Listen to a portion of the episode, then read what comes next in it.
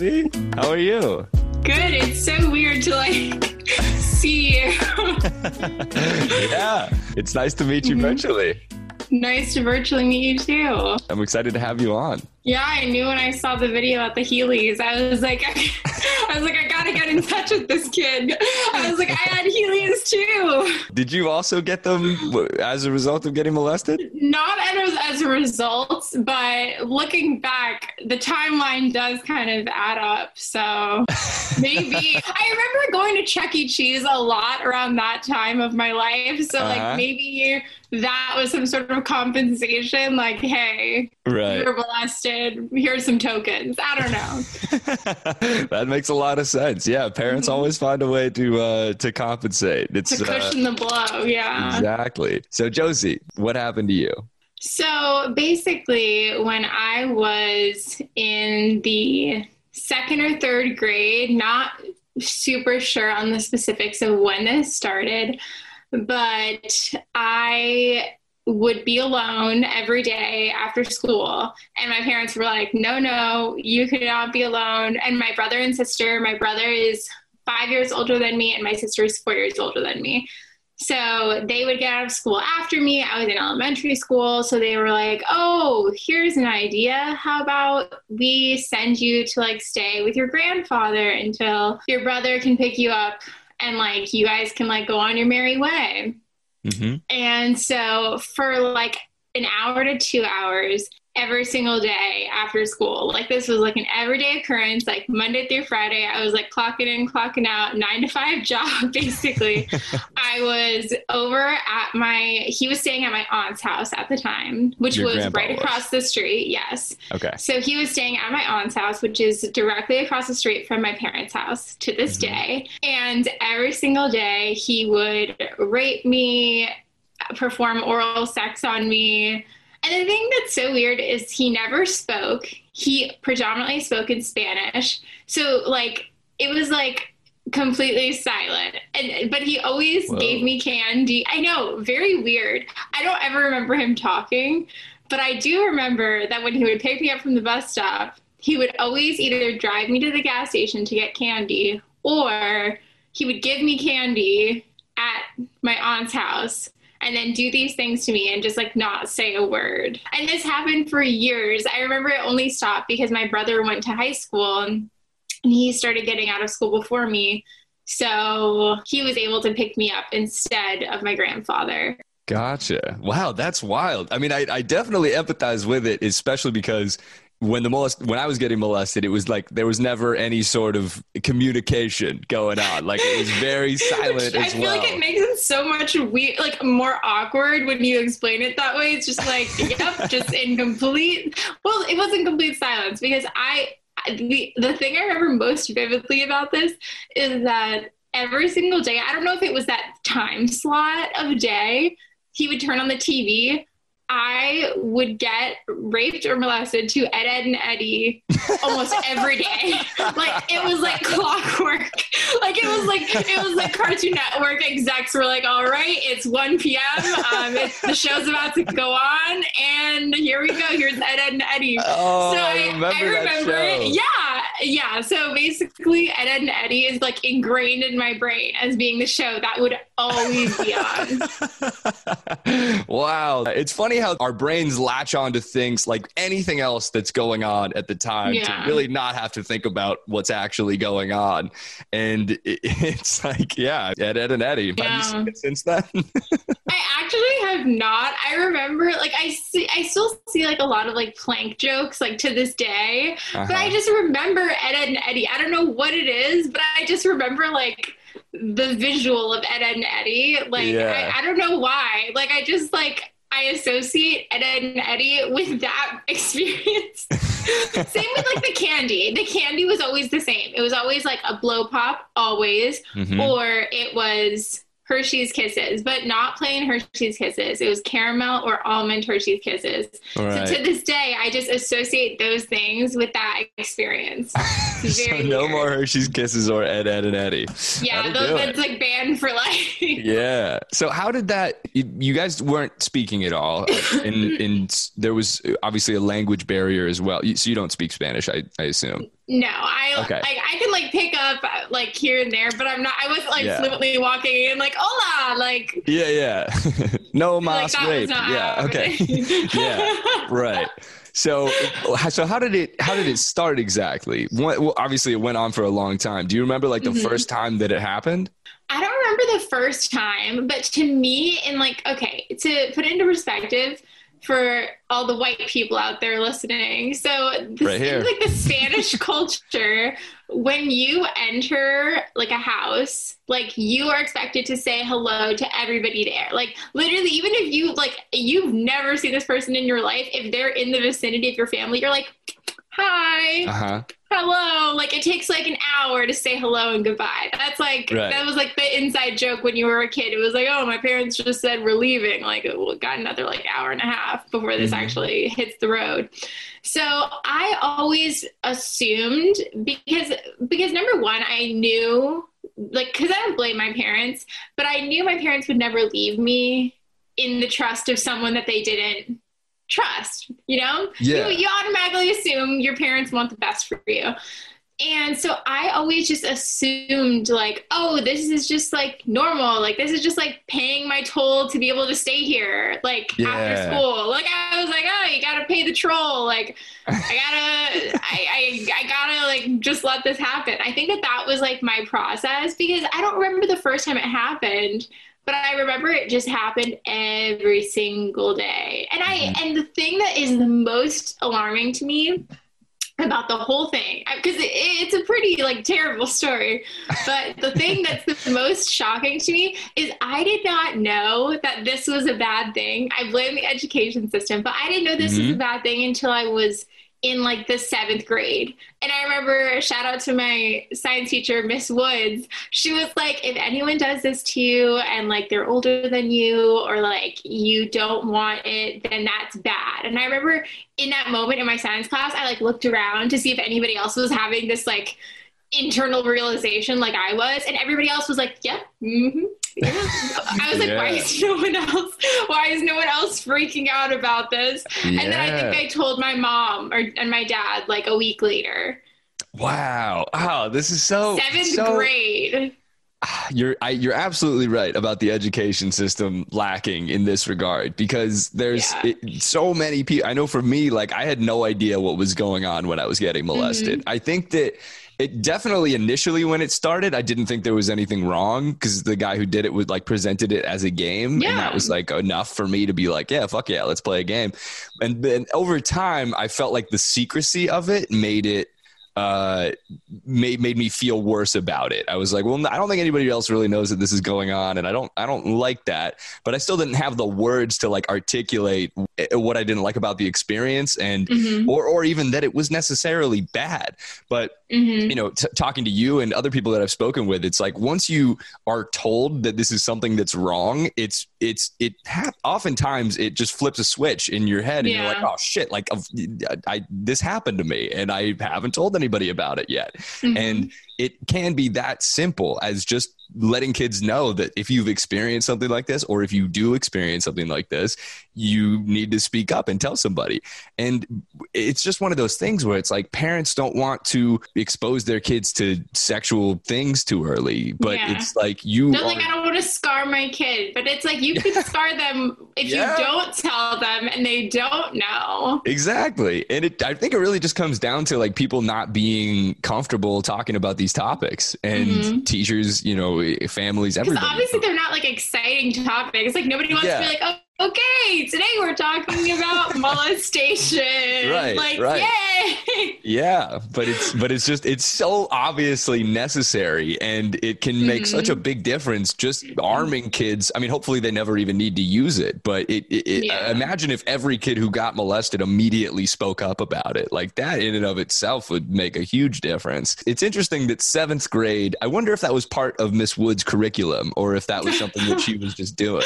Uh, she was like, she was like looking around the class, like someone's about to have a realization. yeah. And then she yeah. looked at the back of the class and I was there like, just petrified and she was back. like, it's that girl. It is that girl. I just changed Yeah. that girl's life. yeah. So Miss Wood brought that up, and then you Yeah. told your mom and dad like a week later. Well, technically, okay. I'm really bad at confrontation. So, like, mm-hmm. I, and at that point, I knew that this was wrong. I knew that this was bad. But the thing was that I also just didn't even know, like, kind of like what you mentioned, I didn't even know how to put words to it because yeah. I didn't know. I was like, was I raped? Was I molested? Was I sexually assaulted? Like, I was like, I don't know. There are all these like words that were being flung around, and I was like, I don't know. Mm-hmm. And I didn't realize even what happened to me and what to define it until I was like in my 20s. Like, I was like, oh, I was raped and also molested. But the bigger, bigger picture here is I was raped by him for yeah. years. So I told my mom, but I was too afraid as like a, I don't know, I was like 11. I was too afraid. So I made her guess. I made her play the guessing game with me to figure out what happened. Yeah. I like, I know. And it was at the pool. We were at the pool and I was uh-huh. like, and I was like, hey mom, something bad happened to me. And she was like, what? And I was like, you have to guess though. And she was like, okay. So she's like guessing. First, she's like, you like, I don't know, like you stole something, like you, like what are the bad things that, I don't know, 11 year olds get into? And then, nope, try again. yeah. I was like, guessing. I was like, all of a sudden, Vanna White, like you revealed one letter. Yeah, yeah, right. and eventually she finally guessed and she just like, and I made her keep it a secret for a few days because I just was I think I was scared that my dad would be mad at me for some reason. Mm-hmm. But I remember the night that my mom told my dad, like so vividly, like my like my room was kind of bordering theirs and i remember my dad my mom told my dad and i just heard this like sobbing this just mm. like i've never heard my dad cry like this in my life my dad just came in to my room. He thought I was sleeping because I, again, still hate confrontation. I was like, I'm not about to confront this right now. Yeah. So I was like playing asleep. And yeah, playing possum. In. Yeah, exactly. He came in, kissed me on the forehead, and just like left. He just, my dad is like a very angry, aggressive man. So he just left. But at this point, oh my God, sorry, forgot to mention, he was dead at the point. Oh, this is what I was to ask. Okay, wow, so yeah. Sorry. No, no, no. Sorry. Not I at all. completely left that out. So he died in between me telling my parents he had died. And he had died, I think, like a year or two prior. Okay. And I remember, like, at the funeral, I, I distinctly remember being like, I don't want to see him because it was an open casket funeral. I was like, I don't want to see him but I didn't tell anyone why. I was just like, I don't want to see him. My mom was like, No, Josie, you have to. Like, you have to pay respects. So I saw him and I just instantly just started sobbing because, like, number one, who wants to see a dead body? Number two, I was like, this man, like, abused me. Like, he took advantage of me because Miss Woods had told me. Yeah, Miss right. Woods, the plug, like had freaking informed me on my childhood trauma. So he had died in that period of time, and it, it's the most like shocking thing to me though is that after that happened, my parents instantly pretty much put me in therapy. And like my therapist, I had the most janky therapist ever. They were terrible. Like I remember one of them would talk to me about cupcake wars. I was like, I think this girl thinks that like I'm her break or something throughout the day. But I didn't like tell anybody until I was like 23. Mm-hmm. And I and and no lie, my therapist that I see now had to be the person to explain consent to me.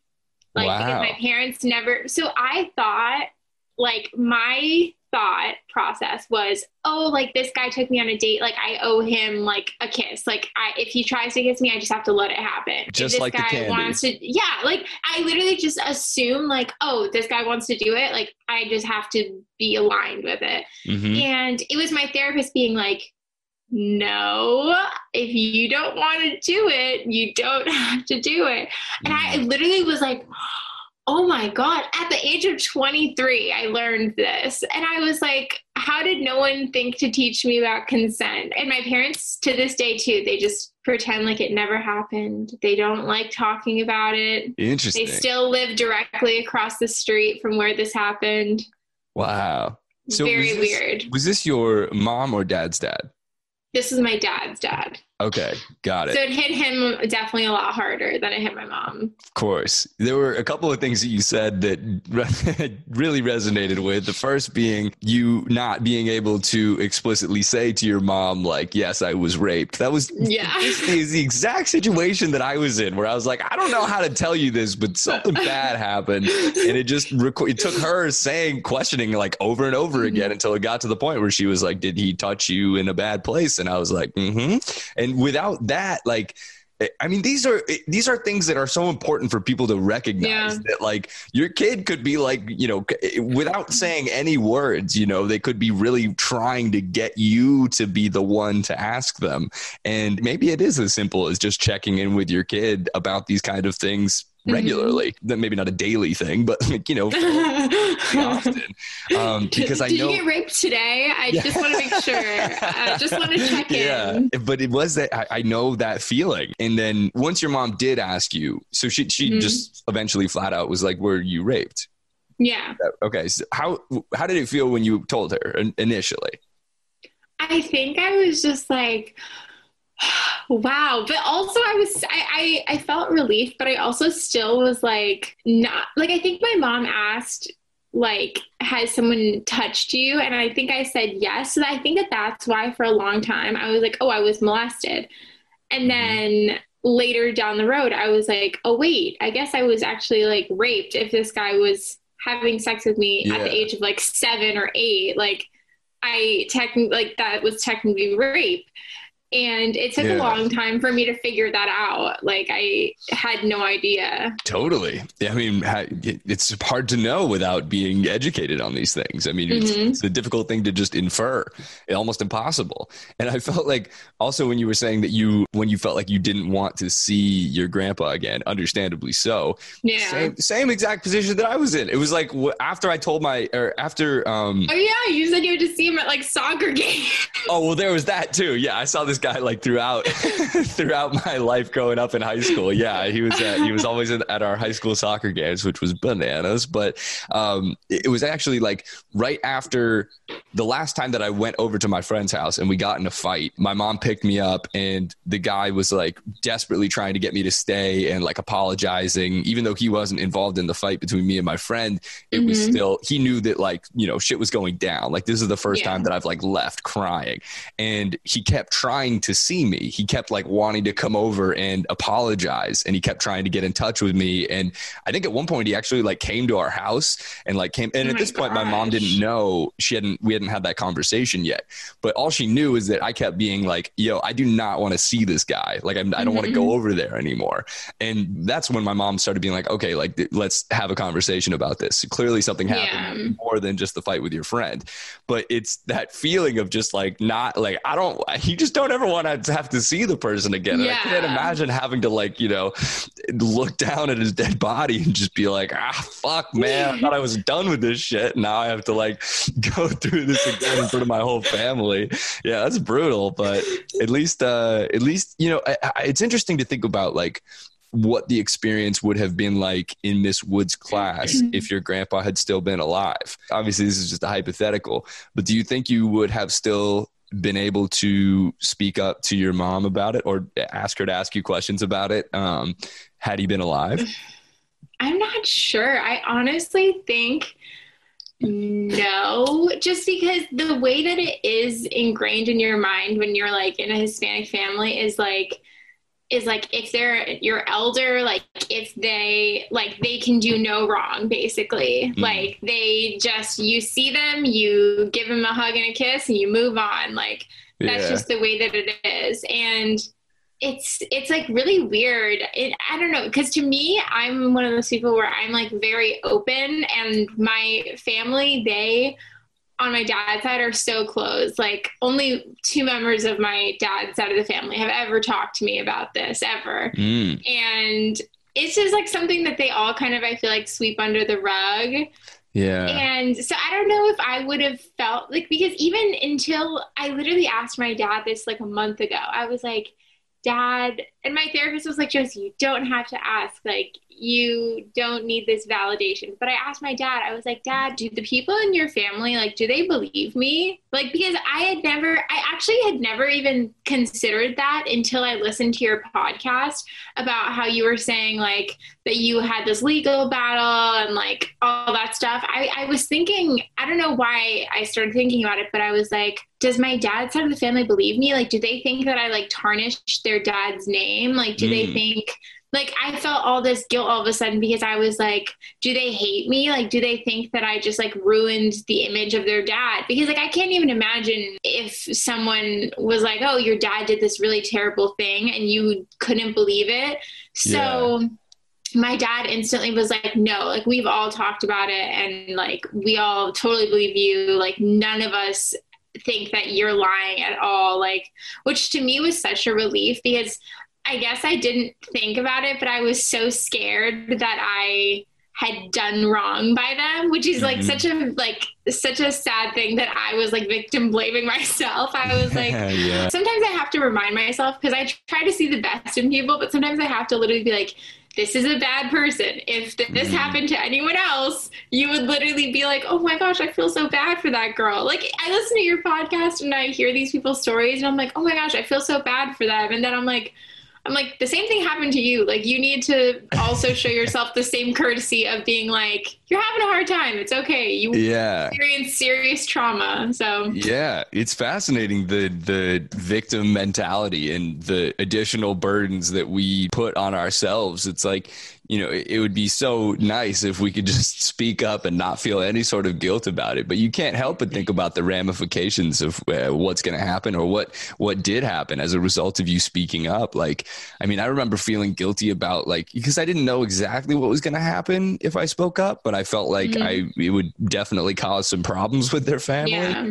Um, and uh, the parents, the guy who molested me and his wife, did end up getting divorced. And it's not that I felt responsible for that. Um, but I just thought that if I hadn't spoken up, it probably wouldn't have happened.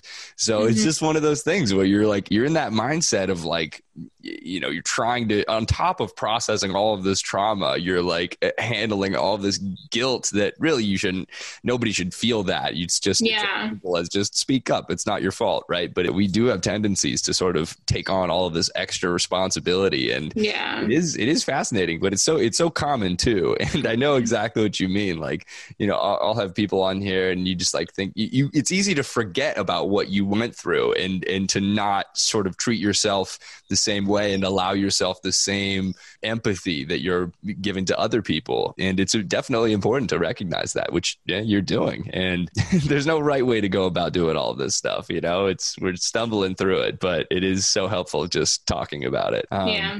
And I wanted to ask you the issue of consent was an issue for you until you turned 23. Yeah, which is a long time. Like, that's yeah. alarming. yeah.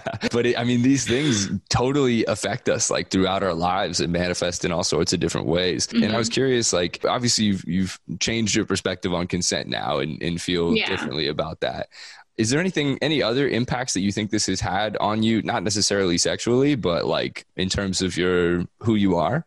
1000%. Number one, when it comes to consent, I feel like I now, my therapist said it to me in a way where she was like, Josie, not even if, like, if I'm with a guy and a guy wants to do something and I'm like, uh, like on the fence, I don't know if I want to do it. To me, that instantly is like, a no because if I'm not confident about the choice, then like maybe there'll be a next time and maybe I'll change my mind. But if I'm on the fence about it, that means that I'm not saying yes. To me now, it's yeah. like if you don't think explicitly yes, then in my mind, that means that I don't want to do something mm-hmm. because I've noticed that I'm such a people pleaser and it so roots back to just like what happened to me that I just feel like I'm meant to please and yeah. it's so I feel like to me, I've had to teach myself and kind of rewire my brain to be like, if you don't want to do something, you do not have to do it. Because before I was like, oh, he bought me dinner. Like, I, I have to kiss him. Like, I, I owe it to yeah. him. And I was like, and then I was like, no, no, no, no, no. I don't owe this man Jack squat. Yeah. I will literally leave him at the restaurant. I don't even care now. If if I if I if he makes me feel uncomfortable, like I can go. Mm-hmm. But in mm-hmm. addition to that, I also feel like I went through this phase where I really thought of myself. This is so sad to say now, but I really considered myself to be like a sexual object because I thought that that was all that I was good for. I thought this is what pre- people previously had wanted from me. So, like, that means like this is what I'm good for. So, I would literally walk down the street and if someone cat called me, I would be like, wow, yay. Like that means I'm doing something right. Like, ooh, yeah, yay. Yeah. Have like a squad of cheerleaders being like, yay, mamacita, whatever. and then one day I was like, no, they're just bringing you back to that like eight year old girl that was getting sexualized and didn't deserve to be. And that mm-hmm. was a big aha moment for me where I was like, I don't need this. I shouldn't be having this. So now I'm trying to realize how to like cope with those moments where I feel like I'm being sexualized against my consent. Again, consent. Mm-hmm. So that is another ramification. And I also have noticed that this is kind of like a twofer, but I have a lot of trust issues when it comes to trusting people. And I also feel like I constantly pick men that are bad for me, innately bad. Like a guy that posts like mirror selfie pictures, like that is what I go. Like a guy that like literally just like like red flags are just everywhere. And sure. I think that the reason why is because I was hurt by someone, by the last person that should have hurt me that uh, i was hurt by a person that i should have trusted that my parents trusted that everyone trusted and he betrayed the trust. So to me it feels so much better if someone that you think is going to let you down lets you down than somebody oh. that yeah i know then trusting somebody that seems good and they let you down. The hurt is so much worse when you actually trust them. So I innately have realized that I pick just really terrible men because to me, I'm like, well, I know they're going to hurt me. If they hurt me, it's it's just expected. But yeah. if I date a nice a nice guy and I get hurt, there just reinforces what I already believe, which is that you can't trust nice people. So I always just pick not good people. The psychology of molestation. Yeah. Mm-hmm. I mean it makes it makes a lot of sense though. And it's it's cool that you're aware of that. I yeah. that seems like exactly right. And it's you don't want to feel the feeling of being like let down again, which is obviously how your grandpa made you feel. And yeah, that is so interesting. I'm trying to think of now, like I'm trying to do some of my own like psychological deconstruction, but I don't think I've, I don't think I've come to quite as many profound. Like, so why did I date that girl in the seventh grade? Like right. maybe it was because. yeah, who knows? I, I think a lot of it comes down to like expectations too because because of that experience that you had and the way that you feel now it's like you, you are inherently expecting people to let you down. And so it's easier yeah, to let down me. by some yeah. or hurt you. Yeah. Right. Uh, and it's easier to sort of have that happen when you're expecting it to happen. Have you talked to your therapist about um, counteracting that at all? We have talked about it. It whether or not it is working is, is the question because right. it's. I feel like it's difficult for me because to me, I I guess I'm in an interesting position because my personality type is one that loves to take care of people. And I I don't know what it is, but I love like helping people. I love being like, oh, like we can make him better. Like I, am like the kind of yeah. person where like if I see like an injured bird, I'm like, it has potential. I feel bad. And yeah. so I feel like it's been difficult for me to be like, no, like you're on your own journey to fix yourself they have to be on their journey to fix themselves. And it kind of goes into, in addition to like the trauma with my grandfather, there's also trauma with when I was younger, around like a year or two after my grandfather passed away, and I told everyone about what happened. There also was like a my a kind of marital rift between my parents where they almost like didn't make it out but they uh-huh. are still together now.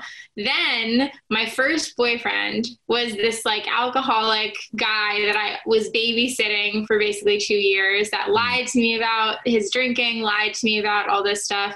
So that was my first experience with love. I loved this guy. Yeah and so I just feel like it, it's like upped itself. Like it's been like, okay, you're not like first this guy's gonna let you down, then this guy's gonna let you down, then you yeah, can't trust this guy. Yeah. yeah. it really it does. But I heard from somewhere that your body will innately just recreate situations that are unresolved from your childhood mm. to see if you're ready to confront them. And obviously, I keep picking these people because something is unresolved.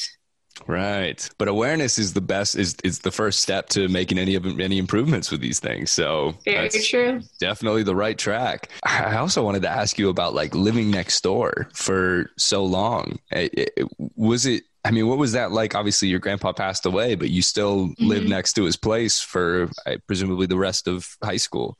Um, yeah. What was that like? I mean, did you still go over there at all ever?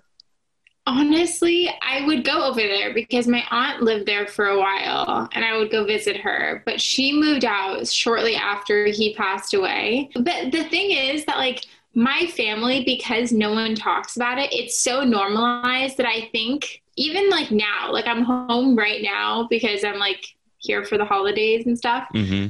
But even now I walk by and I'm completely like desensitized to it. Yeah. I feel like I've I've never had that like oh my gosh some really traumatic things happen in that house like some mm-hmm. really terrible things happen and I I feel like it's never hit me because my family just like refuses to talk about it. They just like to pretend like it never happened. So to me, that's why I reached out to you was because I straight up thought that I had like made all of this up like I feel like this whole experience, like this whole experience has taught me like if you have an inkling that like something happened to you, explore the inkling, don't like push it down because I straight up did not believe myself when I was yeah. thinking these things because no one in my family acknowledged it even though I told them. And then I heard your story and I was like, "Oh my gosh, no, no I will validate myself in this. Like yeah. this happened to me. It was a really difficult scenario to be the only person in a family that wanted to talk about something because yeah. that to me made me feel like I was just like making it up and this was all in my head and I was like a crazy person. Uh, totally. Yeah. I mean, well, first of all, I'm so glad that you felt like that you could, that you, that you had that reaction to the podcast. I straight up thought amazing. I was alone. I thought I was like, I literally was like, I thought it was like a, just like a secret. I was like, okay, I'm never going to talk about this. Like, no one talks about this because I think I initially messaged you being like, why is there like, because I heard it on the podcast, you were like, where is the Me Too for kids? Like the, yeah, the yeah. Me Too, but for children. I'm yeah. like, yeah, because like there's no way I'm alone. Statistically, it's mm-hmm. impossible that, that like, that us two and everyone on your podcast so far, for the most part, that we're the only ones. It's like other people have experienced this. It's just that a lot of people, it's like dug, it's deep, deep down. They, they don't yeah. even know that it's happened or that it happened and they're embarrassed. Like there I, are so many reasons why. Yeah, there's infinite up. reasons. Yeah. And it's all, it's so complicated. Every situation is so complicated. Even the ones where people mm-hmm. speak up right away. I mean, there's oftentimes people aren't believed. There are so many reasons um, that people don't come forward or come forward and then stop stop speaking about it. I mean, every situation is different, but um, that's why it is so important to have these conversations and to let people know that they're not alone and that there are people that know yeah. exactly what you've been through. And it's it's so funny you, you mentioned uh, just like not really registering like the trauma that had happened at the house because one of my best friends who uh, also testified in court, not the mm-hmm. the son of the guy who molested me, but a, a different friend of mine. Um, we were all hanging out together, the three of us, all the time, and he actually moved in uh, right next door to the guy who molested me, him and his family, before we went to trial, before any of the stuff came out. But they had mm-hmm. already moved in, so they weren't going to like you know move away eh, further away or whatever. It was far enough away where it didn't matter, but close enough where like we would be driving. Like basically, whenever I would go to this guy's house, we would drive by the house of the guy who molested me, and so I would just always kind of like whoever I was driving with in my head because it felt like we were all thinking it. I mean, I don't know if we actually were or not, but like I didn't know. I felt the need to just like fill the silence. I didn't know. You, you guys remember when I got molested over there? Like it didn't. I, I, I don't know. I felt like I I felt the need to talk about something and make people like not worry about me. So I would just like Yeah, which isn't your responsibility. I feel like yeah. we think that we have to like make and I feel like it's so sad because we say it like we need to make other people feel more comfortable, but then it's also like parents need to stop being worried that they're like making their kids uncomfortable and they just need to educate them about this. Right. And it's like such a taboo topic. Yeah. That's why it's taboo no matter what. It's taboo if it's like a, like your friend's dad, if it's ta- it's taboo if it's your family Whoever. member. It's yes. like it, it doesn't matter who. It's such a taboo topic and no one wants to talk about it. Absolutely. And I think it's particularly complicated with family members because it's you're so much more yeah. likely to run into a situation where when it's your dad whose dad did it, you know, like it's it's so much there's so much yeah. more likely to not want to discuss it and want to make sure that that you're okay. And it sounds like that's sort of the situation. Obviously, when you initially spoke up, they believed you and and still mm-hmm. still believe you, but it's harder to bring up because it's like, you know, you're wanting to talk and heal and at the same time, it's like, in order to do that, we have to talk about the fact that it was his dad yeah. who was doing it to you. So complicated. And it's not that any scenario is easier or harder or anything. It's just every situation is so uh, intricate and, and complex. And yeah. And there have definitely been times where I've been flipping through a family album and I've like opened it, mm. not expecting to see it. And I see a picture of him. And I, I have a cousin and she's so supportive. She's straight up been like, yeah, I went through like my parents' wedding album and I straight up crossed his face out. I like scribbled all over him. I'm like, wow, they like because she's the one that I go to to like validate me to be like to be like that guy was an a hole. He's like rotting somewhere because I can never say those things. I'm, I I consider myself too like timid of a person mm. but she's like i cut him out of all the pictures like and i'm pretty sure she told me like every member of my dad's side of the family like all of his siblings they've like removed every picture of him it's like he, it's as though that's he never awesome. existed and maybe that's why my dad doesn't want to talk about it is because in his mind the whole family just acts like he never existed it's very weird oh. like that could, no one even talks like they. It's like he's Voldemort. No one even says his name. But it's, it's but it's the weirdest thing because I want to talk about it, but everyone else is like, "Who? Excuse me? Hmm. Who?" Interesting. Yeah, I mean that's a great way to perceive them not talking about it. Obviously, you know, you you want to be talking about it, but it could be their own way of trying their best to make you feel better. It's just never wanting yeah. to bring it up. But um, it's great that you do have somebody like a therapist that is, you know, willing to talk about this stuff impartially, unrelated to the family. I think that's so crucial. Um, yeah it's also just finding the right therapist. Obviously, there are a lot of. I also had a bad experience with a therapist. It's um, like dating; you have to find yeah, the right fit. That you like find. I have some therapist horror stories. yeah, about like about these experiences. Mm-hmm. What was the worst experience you had in therapy? Well, the, lady that talked about Cupcake Wars, that was a big one. Then yeah. there was those, the, I think it was the same lady, and she, like, she made me feel comfortable, like, uncomfortable talking about it. Like, she, the way that she described it was so weird, but basically, like, she took my arm and she had a tissue, and she was like, it's okay if some touches are good touch, and if some touches are bad touch. What? And I was like, I was like, what? What the fuck? I was, in, I was in middle school and I was like, which of those strokes of the tissue paper was supposed to be the good touch? Like, what? Like, are you trying to tell me that it's okay if I enjoyed this like traumatic experience? Yeah, that would probably be the worst. That was a weird experience. That is so weird. Oh, I don't even understand. Like, where do they come up with these techniques? Like, do they just make that? Is that their? Is that her own thing? You think, or is that like? She's like her mo is like tissue therapy. Yeah, what a the tissue therapist is at it again. Right. Yeah. Wow, that is so strange. What about your brother and sister? What was your oh. experience like with oh. them?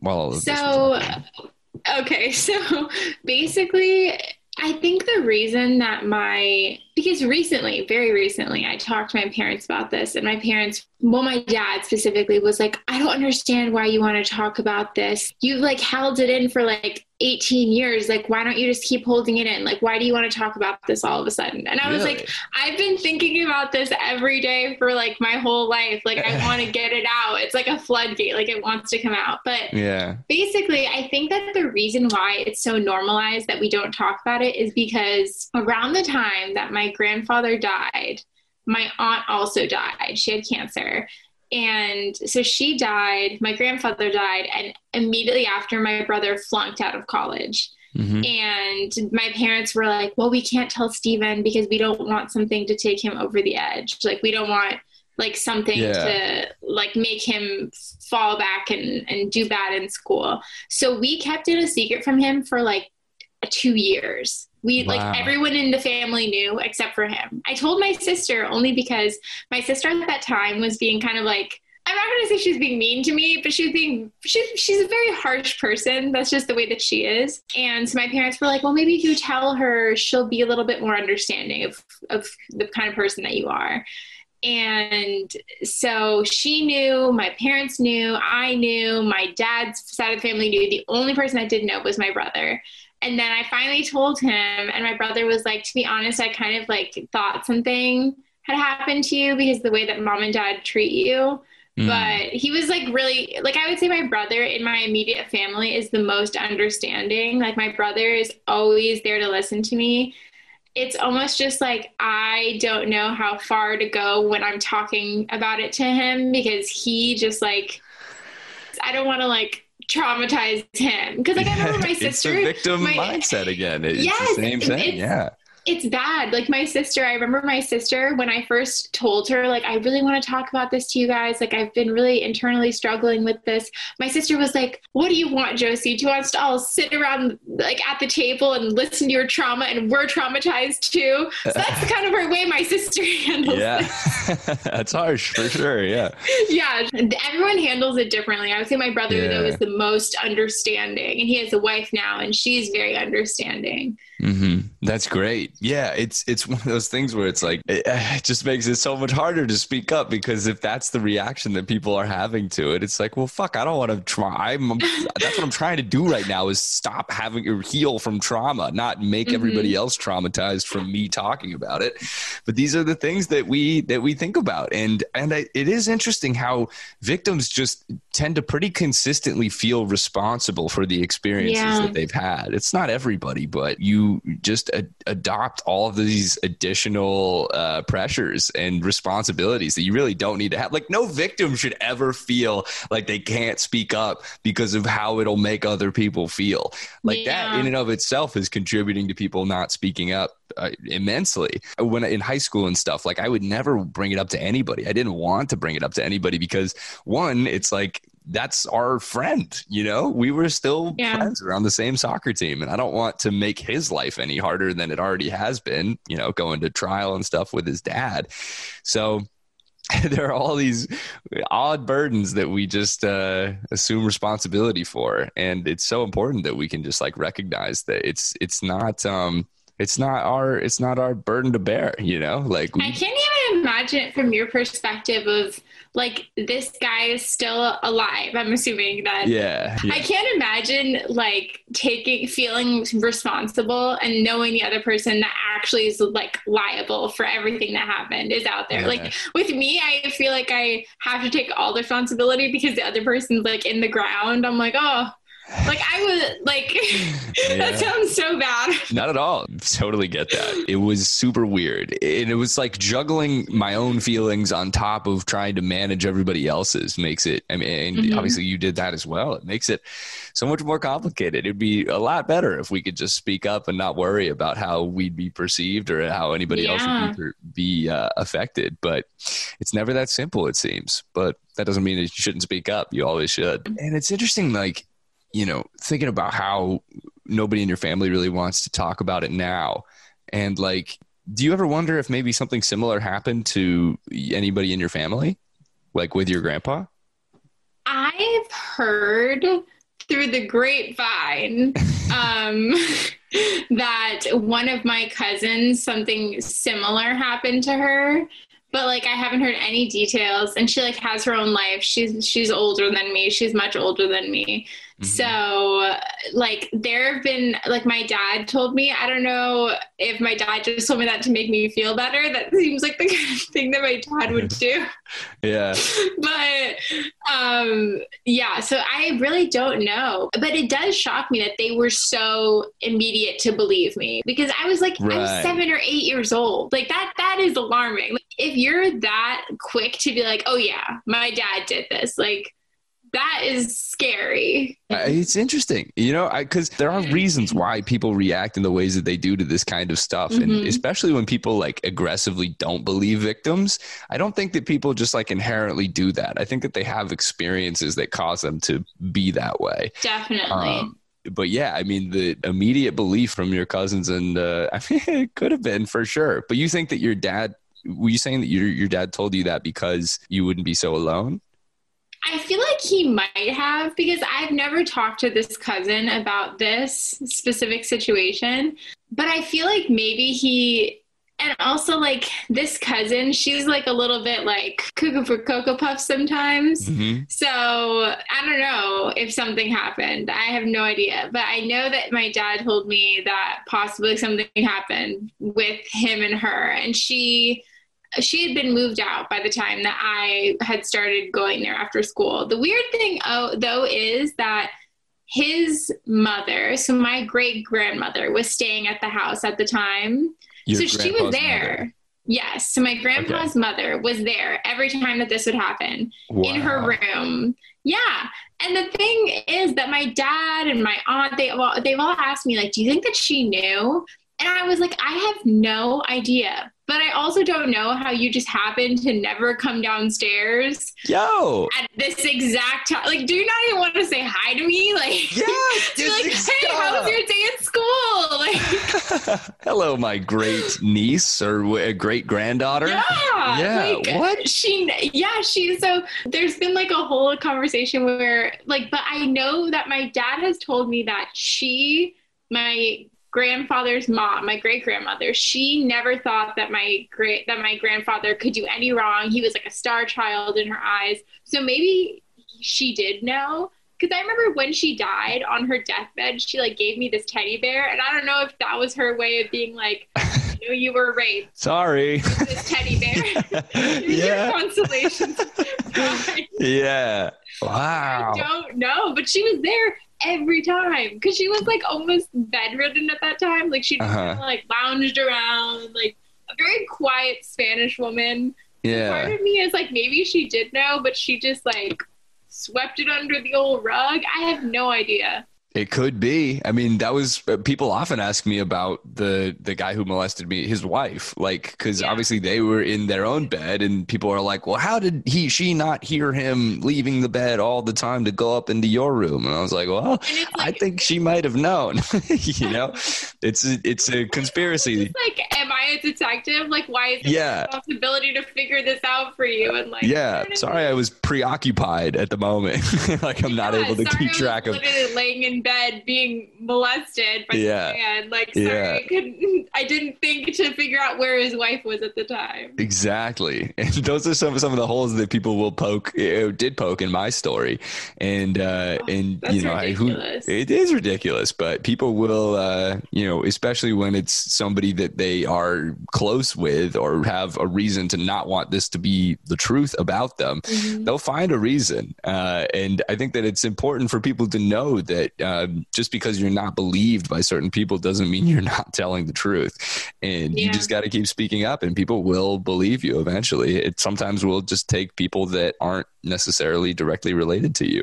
Um, obviously, not not in your case, but uh, you know, I've spoken with people who weren't believed by by their family, and generally, it's because it was a family member doing it. So, it is really great. I mean, just even though they didn't want you to really talk about it, it is great that they did that they did believe you initially. It's I can't believe how much overlap we have. It's like completely different experiences, but so many things you said, I've been like, wow, I know exactly what that's like. it's pretty fascinating, but it's really nice to know that like people get what we're talking about and yeah, and, and we're not alone. Yeah. Like I, I really do thank you because I straight up thought I was like I'm the only one. Like I literally thought, like, and it's especially like it was enforced in Miss Wood's class when I looked around and I was like, oh, no one's yeah. having the self actualization that I'm having right now. But like, right.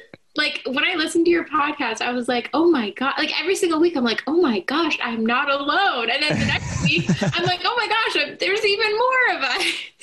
Yes. like it's really nice. Like it's it's it's such a nice feeling to know that like other people like i don't know it obviously doesn't make it better because like yeah. it sucks in any situation but to know that like other people know the trauma and other people have like lived through it like yeah. there have been so many times where I've been so low and I've been like, oh, why has this happened to me? And I'll listen to an episode and I'll be like, okay, that person got through it. Like I can get through it. Like they're years older than me. Like I can do this. Like I'm so glad like, to hear that. Yeah, it's really nice. It's it's nice to know that you're not alone, and it's nice to know that like you know other people have gotten through it, so you can get through it. Yeah, that's amazing to hear. And thank you for saying it. And just know that you're providing the same exact benefits that you were just talking about to the people that are listening. So that's it's crazy. It's pretty cool and it's it's very fulfilling to to be able to do and just to know that like, you know, people are really benefiting from this stuff. So I really appreciate you sharing that. And I wanted to ask you for somebody who's in the position that you're in now, you're clearly like so open about your experience and are willing to like de deconstruct your personality and who you are and figure out you know the impact that it's had on you. And be willing to accept the impact that it's had on you and, in order to heal and to figure out you know who do you want to be things that you may want to change about yourself. All of these things that are so crucial for healing. Um, i wanted to ask you what advice would you give to somebody who has been through something like this or maybe will go through something like this? How do you get to the point that you're at that's crazy to think that you're like, you seem so stable. And so, like, because I'm like with my therapist, she's like, dang, girl, we got some ways to go. um, I would say the only advice that I have is that in some cases, only you and the person that did it, true, because really the only people that truly, truly know what happened are the parties that were there, that were involved, that did it. You just have to be so confident that what happened happened because there have been so many times where I've been like, but did it really happen? Like, and I've cared about what other people thought, but I've yeah. decided like number one, what kind of monster thinks that you would make like what benefit how am I benefiting from this from, from making this story up? Like like like how is how is story of our this benefiting right me? There. Like am I am I writing a tell all book that I haven't gotten any of the money for? Like so I would just say that you are right. If you think that this happened to you and you even have the slightest inkling it may be scary to explore it but you really like i i realized the other day my cousin asked me like oh what happened? And i told her that i remembered for the first time that he had like kissed me when i was like seven or eight on the mouth like french kissed me. Mm-hmm. and it like traumatized me because i had never remembered that before that moment. And this was like a month ago. And so I would say just like keep your mind open to these new thoughts because like when I first realized that and I, I first it like triggered this memory, I was like so taken aback by that memory, but I was like, now I know. Like I know. I, like I'm cemented in my knowledge that this happened to me. Yeah. And now I've learned so much. Now I know about consent. That's like my big thing. I, I know some. I was talking to my friend, and she she said, "Oh, so if I'm having sex and and in the middle I decide I don't want to anymore, I, ha- I just have to like keep going along with it, right?" And I was like, "No, you Not don't. If at any point you don't want to, you don't have to." And I I didn't know that. I thought that I literally was just supposed to be like, "Okay, this is happening to me." So yeah. you are validated. You can at any point say no, even if someone doesn't teach you consent learn about consent because it's important and you have a right to what happens to your body no matter what age you are. And be willing to go to therapy. It doesn't make you weak. And i know in a lot of spanish cultures they just say like ah why are you depressed? You have food water and a and a roof over your head. Like that's a, the mentality in the spanish home. Yeah. So just know that therapy is really beneficial and they are able to tap into a lot of things that you probably need healing. I love that. Yeah, just because people doubt you doesn't mean you should doubt yourself. Exactly. Very well put. because people will there will always be people that find a way to not believe you. Like i remember mm-hmm. i did this youtube video about michael jackson and how i think he's a child molester. And there were people in the comments being like, because he is. well of course yeah. To any rational person it's easy to see. But to people that are yeah. fans, you know people that have a reason to not want him to have been this monster like they, like there are people in the comments on that video that are like you didn't even get molested. Like you're just using that as a basis to make this video. And i was like yeah fuck fucking you 15 me. years I'm ago. using it for clout. Yeah, exactly. You got me. and there will just, I mean, you just have to recognize that that's part of part of this process, and that you know, really, these people are doing you a favor because people that don't believe you for these things are not people that you want in your life anyway. So mm-hmm. it's uh, you should, in a way, be thankful, and then you can yeah. just gravitate more towards the people that do believe you and are rational, and those are the people that you want to surround yourself with. So I think that that is really great advice. Oh, Oh, there was one thing, but I don't know yeah. if you uh, feel this, but so do you ever like get scared to have kids one day? Because of because this? of this, people ask me this all the time. Personally, I I don't, and the reason I don't get scared about it is because I can't wait to educate my kids. I mean, it's not that I can't wait. I it's not much like to talk to my kids about this stuff, but I think that it's very. I think that it's simple to provide your kids with the knowledge they need to defend themselves against these situations. You should write a kids book about this to make it less uncomfortable for parents. Yes, I think you're right. That would actually probably like instead of the birds and the bees, call it like the flies on the trees. I love that. That's a great idea. Uh, we can co-write it. Um, but uh, I will have no problem saying to every parent that my kids ha- sleeps over at their house, right? Mm-hmm. Like, hey, first of all, if you do this, I have I, I my kid is equipped. They have been trained to tell me immediately the second you make them uncomfortable. So anything that you do, I will know about immediately. so I think I I I I don't I'm not really worried about it in that regard. But I completely understand why people would be. What about you?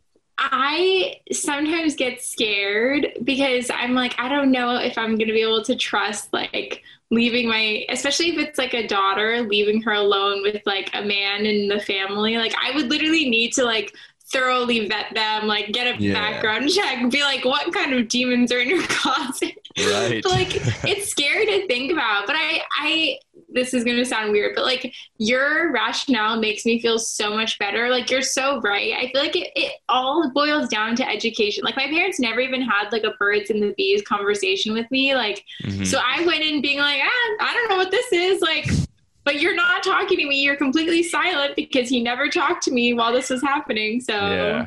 It's wild. And and I, I think you're right. I think it really does come down to education. You can present this information without traumatizing your kid, right? There are yeah. ways you can do it. And I think it's that I think it's that simple. I think kids can have perfectly normal lives knowing that it's possible that somebody might try to touch them or do more or less. I mean, whatever it is. Yeah. And you said something, I don't remember if it was in like a podcast you did last week or two weeks ago, but you were saying how parents are always so scared that it's like the stranger, like the homeless man or something. Yeah. But it's always the person that is like closest to your family where like exactly. they could get away with it. Like it's always the case. Like 100%. Uh, and it's so frustrating because you never educate your kids on like being afraid of some because it's so hard to to I feel like it would be difficult to teach a kid yes you can love this person but also not don't fear them but know that they're capable of know that anyone is capable of doing something and that if they do take advantage of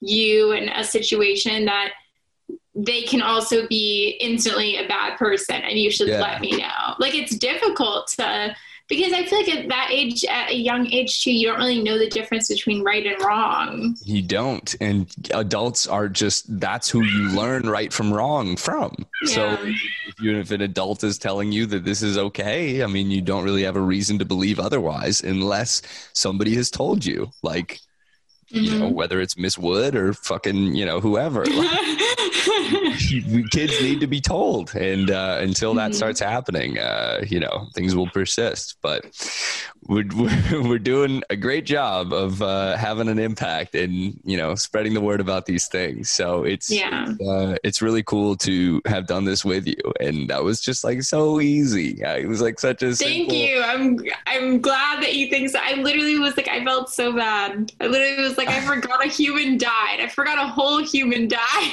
well, it's a pretty reasonable thing to forget. I wouldn't blame you. I don't blame you. And it, you know, you, you talk, you were talking about how you're a people pleaser, and I completely empathize with that. I'm the same way. But um, at the end of the day, it's like you got to take people for what they say to you. And I'm telling you right now, that was a great job. So don't sweat Thank it anymore. so yes. so much. You're so I, welcome. Like, you really do like this this podcast has helped me so i don't remember who it was two weeks ago but they also had a similar experience with Gentry. their grandfather yeah. yes i reached out to him i messaged him on instagram and i was nice. Like thank you so much for telling your story like nobody talks about this especially when it's like in the family like thank you thank you thank you like because oh, so it, it just makes that. you feel so much less alone like when yeah. i saw your I, i'm telling you when i saw your tiktok i was like dang the algorithm's just is it's hitting too close to home these days i was like i don't know how yeah. this found me Yes, yes. I know. It's crazy. I'm so glad you reached out to Gentry. He's really a great guy. I'm sure you guys yeah, would get along well. He was really sweet. That's awesome. And I appreciate you sharing it and for coming on here and, and telling your story, Josie. It was so nice talking to you. And it's awesome to to see the progress that you've made and the healing that you've done. And I just can't thank you enough for coming on here. No, thank you so, so much. Like this has helped me so much listening to your podcast. So I hope that somebody else listens to this and they're like, oh my gosh, I'm going through the same thing because I've heard that a million, I felt that a million times listening to your podcast. It's the most encouraging thing to hear. And I have no doubt that people will feel exactly the same way hearing your story. Appreciate it. I look forward to speaking with you again soon. Yeah.